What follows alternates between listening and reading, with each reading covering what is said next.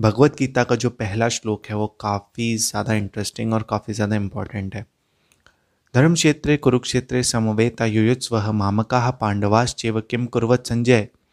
धृतराष्ट्र ने कहा, हे संजय, धर्मभूमि कुरुक्षेत्र में युद्ध की इच्छा से एकत्र हुए मेरे तथा पांडु के पुत्रों ने क्या किया। अगर आप नॉर्मली इसको पढ़ेंगे तो आपको लगेगा यहाँ पे तो नॉर्मली धृतराष्ट्र एक स्टेटमेंट दे रहे हैं या फिर वो संजय से सवाल ही तो पूछ रहे हैं, लेकिन अगर आप इसके मीनिंग के ऊपर जाएंगे तो आपको काफ़ी कुछ देखने को मिलेगा। यहाँ पर धृतराष्ट्र दो वर्ड का यूज़ करते हैं, धर्मक्षेत्र, कुरुक्षेत्र। धृतराष्ट्र को यहाँ पर कहीं ना कहीं पता है कि जो युद्ध का माहौल बना हुआ है वहाँ पर दो एंटिटी प्रेजेंट है।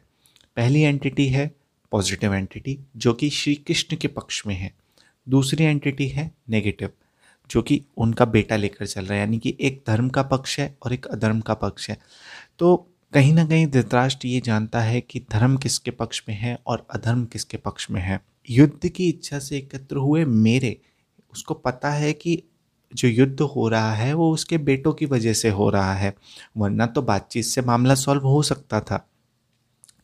लेकिन उसने कहा कि मुझे पता है कि मेरे बेटों की वजह से युद्ध हो रहा है और वो उनकी पूरी रिस्पॉन्सिबिलिटी ले रहा है। That is called acceptance.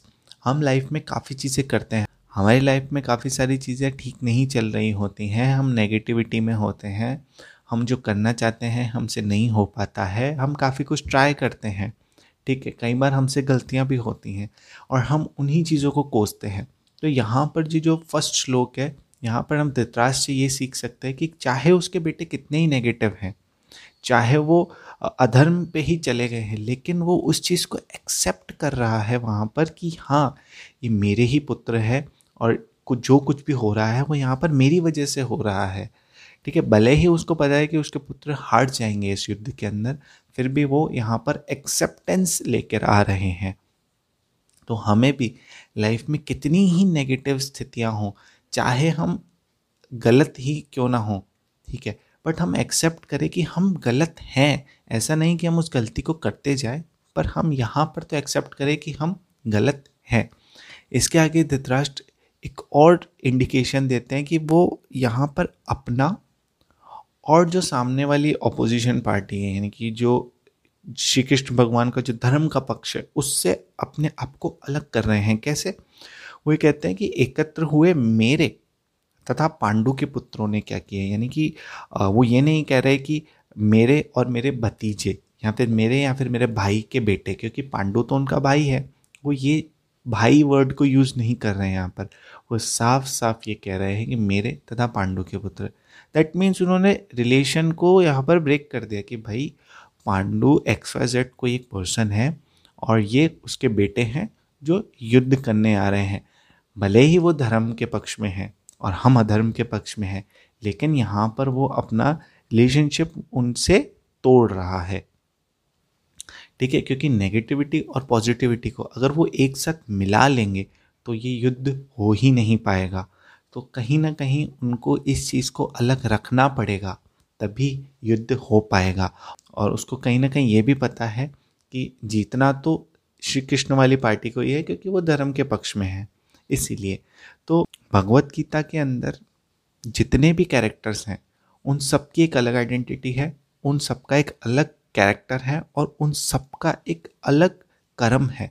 आप किन्हीं भी दो कैरेक्टर्स को देखकर ये नहीं बोल सकते कि ये दोनों कैरेक्टर आपस में मैच करते हैं, ठीक है, यानी कि यहाँ पर कोई भी कॉपी पेस्ट वाला सिस्टम नहीं है कि वो ऐसा कर रहा है तो मैं भी ऐसा ही करूँ, ठीक है।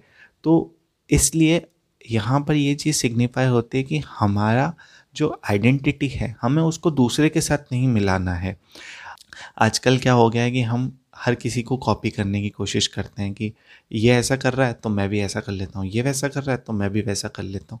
तो इस चीज़ से भी हमें अलग रहना है। अगर आपके अंदर कोई कमी है तो वो आपकी एक आइडेंटिटी है, वो आपकी एक ट्रू आइडेंटिटी है। अगर आपको लगता है कि वो कमी है तो आप उसको ठीक कर सकते हो, लेकिन आप किसी को कॉपी मत करो, ठीक है। तो यहाँ पर इस श्लोक में हमें बहुत अच्छी चीज़ देखने को मिलती है। पहली चीज़ एक्सेप्टेंस, कि आप जो भी हो, अगर आप नेगेटिव हो तो आप एक्सेप्ट करो कि हाँ आप नेगेटिव हो, अगर आप पॉजिटिव हो तो आप एक्सेप्ट करो कि आप पॉजिटिव हो, या आप में कोई पॉजिटिविटी है, या आप में कोई ख़राबी है, या आप में कोई अच्छाई है, आप उसको एक्सेप्ट करो, या आपसे जुड़ी हुई जितनी भी चीज़ें हैं आप उन सबको एक्सेप्ट करो। तो पहली चीज़ हमें मिलती है एक्सेप्टेंस। दूसरी चीज़ हमें देखने को मिलती है क्लियरेंस, कि वो अलग है, मैं अलग हूँ, मैं उसे कॉपी नहीं करूँगा, ठीक है, मेरी एक खुद की अलग आइडेंटिटी है। तो ये दो चीज़ें इस श्लोक की बहुत ही खास हैं। आशा करता हूँ आपको ये चीज़ पसंद आई होगी।